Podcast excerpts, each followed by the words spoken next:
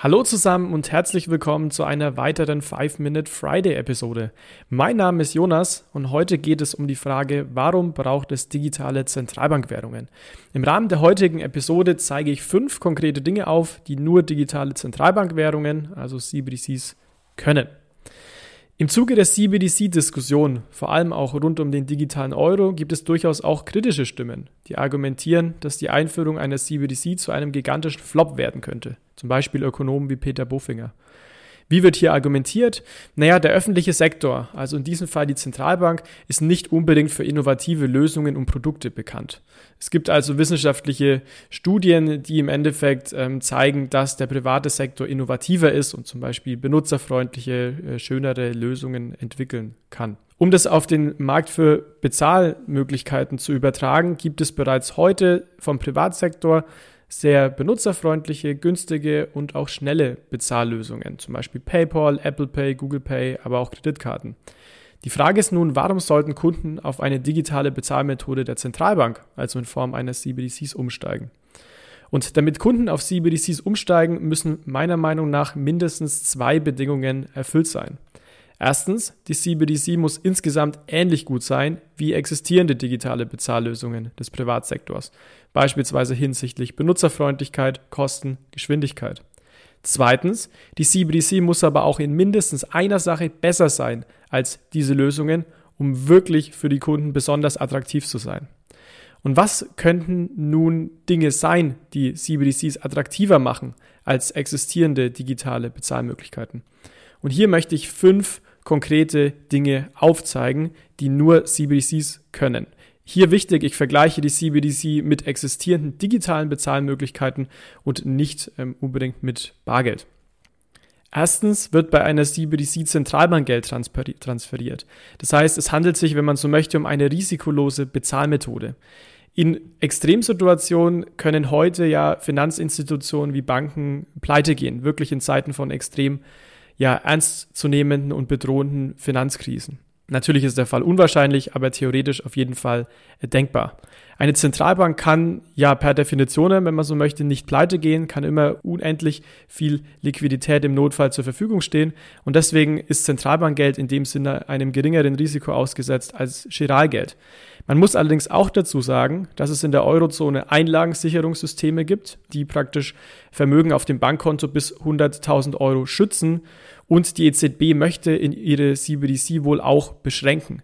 Das heißt, dieses Argument, dass eine CBDC wohl ähm, geringeres Risiko hat, ist vor allem in Volkswirtschaften zu sehen, wo eine CBDC nicht beschränkt wird und wo es auch keine Einlagensicherungssysteme gibt.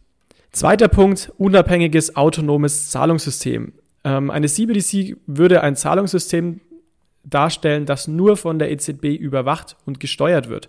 Das heißt, keine Drittpartei oder kein drittes Land kann in diesem Sinne auf dieses System Einfluss nehmen, außer vielleicht Zahlungsdienstleister, die bei der Validierung und administrativen Aufgaben ähm, unterstützen. Das heißt, hier ein hoher Grad an Unabhängigkeit und vor allem in kon potenziellen Konfliktsituationen mit anderen Ländern, zum Beispiel rund um Sanktionen, hat ein solches Zahlungssystem natürlich erhebliche Vorteile, die auch die EZB in ihrem aktuellen Report zum digitalen Euro ähm, aufgreift. Dritter Punkt, anonyme Zahlungen und Compliance mit Anti-Geldwäsche-Richtlinien. Das Thema wurde ja schon mehrfach in diesem Podcast thematisiert, zum Beispiel in Episoden 59 oder 106. Bargeld wird insgesamt als Zahlungsmittel weniger wichtig. Das heißt, Bürger nutzen im Durchschnitt zumindest weniger Bargeld, auch wenn Bargeld natürlich wichtig bleibt.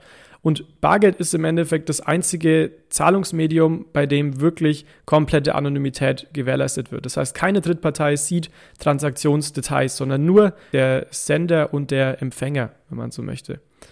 Es gibt bislang auch keine digitalen, komplett anonymen Bezahlmethoden, die in Einklang mit Gesetzen stehen.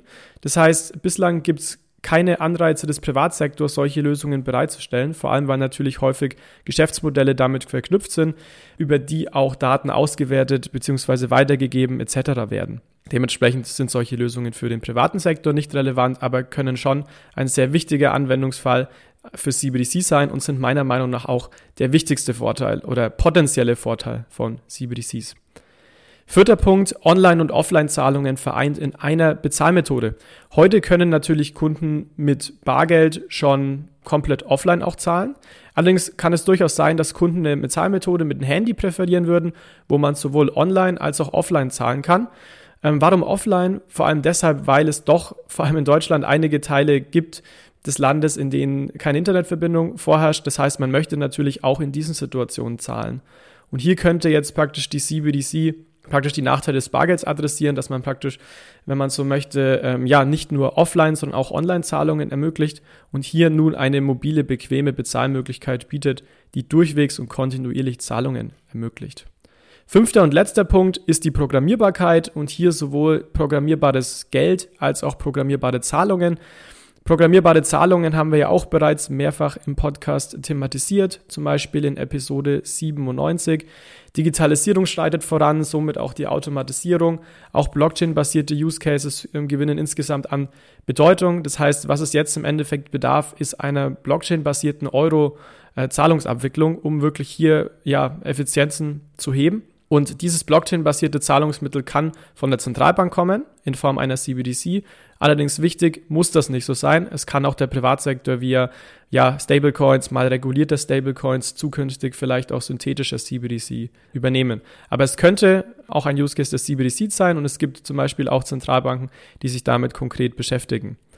Nun zu programmierbaren Geld. Hier handelt es sich ja um ein neues geldpolitisches Instrument, um zum Beispiel Konsum und Investitionen noch genauer zu steuern, also dass praktisch der Zweck der Ausgaben beschränkt wird. Geld kann also nur für bestimmte Aktivitäten ausgegeben werden. Zum Beispiel könnte man sich hier auch Investitionen in Bildung und Klimaschutz vorstellen. Das heißt, hier neues geldpolitisches Instrument. Allerdings meine Vermutung, dass das eher ähm, nicht für die kurze Zukunft, sondern eher für die mittlere oder lange Zukunft von besonderer Relevanz sein wird. Ja, ihr seht, diese fünf Dinge, die nur CBDCs können, hängen natürlich entscheidend vom CBDC-Design ab. Auch die EZB wird nun in der Investigationsphase zum digitalen Euro sich genau überlegen, ja, welche Eigenschaften der digitale Euro haben muss, welche Use Cases er adressiert. Das heißt, ich glaube, hier werden wir noch sehr viel dazu in den nächsten Jahren hören. Und was mich natürlich auch sehr interessieren würde, wenn ihr noch weitere Vorteile seht von CBDCs oder vielleicht auch bezüglich der von mir genannten Vorteile skeptisch seid, hinterlasst gerne einen Kommentar, diskutiert mit uns, würde uns auf jeden Fall sehr freuen. Gut, das war's für heute. Ich wünsche euch ein wunderschönes Wochenende und bis zum nächsten Mal. Ciao, ciao.